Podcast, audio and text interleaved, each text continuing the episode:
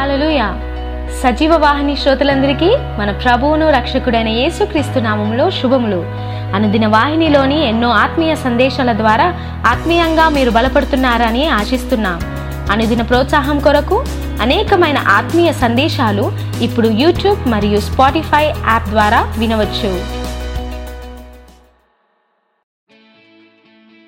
క్రీస్తునందు ప్రియమైన సజీవవాహిని శ్రోతలందరికీ మన ప్రభువును రక్షకుడైన యేసు క్రీస్తు నామంలో శుభములు తెలియజేస్తూ ఉన్నాను. తండ్రిని చేరుకోవాలంటే అటువంటి ఒక పాఠ్యభాగాన్ని అనుదిన వాహినిలో నేడు మనం అధ్యయనం చేద్దాం. రెండు దేశాల సరిహద్దుల ప్రాంతాల మధ్య ఉండే ప్రదేశాన్ని నిస్సైనికీకరణ ప్రదేశం అంటారు. అంటే ఆ స్థలం ఇరు దేశాలకు సంబంధించింది కాదు మరియు ఆ ప్రాంతాలకు ఎవరు వెళ్ళకూడదు అని అర్థం. ఎవరైనా ఆ ప్రదేశాలలో తిరిగినట్టు ఇరు దేశాల వారికి ఎవరికైనా కనిపించినట్లయితే వారు శిక్షకు గురవుతారు లేదా కొన్నిసార్లు వారిని ఉగ్రవాదుల్లా పరిగణించి వారికి మరణం కూడా తప్పనిసరి. ఎవరూ వెళ్ళకూడదు.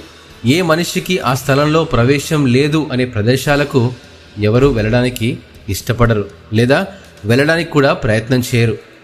ఎవరు కూడా ప్రవేశించలేని స్థలంలోనికి కేవలం ప్రధాన యాజకునికి మాత్రమే అనుమతి కలిగి ఉన్న అతి పరిశుద్ధ స్థలంలోనికి ప్రవేశించి దేవుని నుండి ఒక సమాచారాన్ని పొందుకొని ఆ సమాచారాన్ని వినుటకు ప్రాముఖ్యమైన పరిశుద్ధ స్థలంలోనికి ఇస్రాయేలీలు దాటుతున్నప్పుడు అంటే ఆ సర్వశక్తిమంతుడైన తండ్రిని ఆ మందసాన్ని చేరుకుంటున్నప్పుడు ఇస్రాయేలీలు ఎంత భయపడి ఉంటారో మనం అర్థం చేసుకోవచ్చు.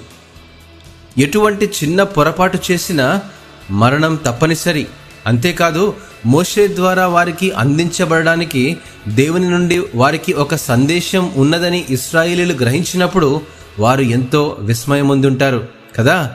హెబ్రిలకు రాసిన పత్రిక పన్నెండవ అధ్యాయము ఇరవై రెండు ఇరవై మూడు వచనాల్లో ఇప్పుడైతే సియోనను కొండకు జీవము గల దేవుని పట్టణమునకు అనగా పరలోకపు ఎరుషలేమునకును వేవేల కొలది దేవదూతల యొద్దకును పరలోకమందు వ్రాయబడి ఉన్న జ్యేష్ఠుల సంఘమునకును వారి మహోత్సవమునకును అందరి న్యాయాధిపతి అయిన దేవుని యొద్దకును సంపూర్ణ సిద్ధి పొందిన నీతిమంతుల ఆత్మ యొద్దకును క్రొత్త నిబంధనకు మధ్యవర్తి అయిన యేసునొద్దకును హేబేలు కంటే మరి శ్రేష్టముగా పలుకు ప్రోక్షణ రక్తమునకును మీరు వచ్చి ఉన్నారు అని అపోసిన పౌలు జ్ఞాపకం చేస్తూ ఉన్నాడు.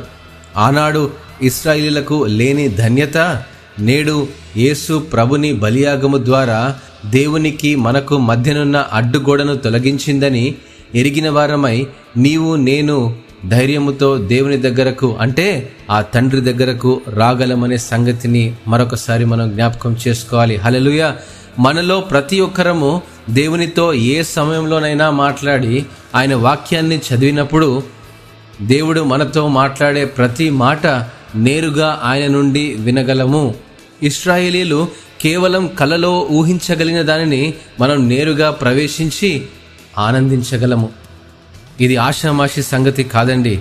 దీనిని అలసుగా తీసుకోకుండా మన ప్రభు అయిన యేసు క్రీస్తు ప్రియమైన బిడ్డలముగా తండ్రి దగ్గరకు వచ్చే అద్భుతమైన ఆధిక్యతను ప్రార్థన ద్వారా ఆస్వాదించగలం. దేవుడు ఈ వాక్యమును ఆశీర్వదించునుగాక. ఆమెన్.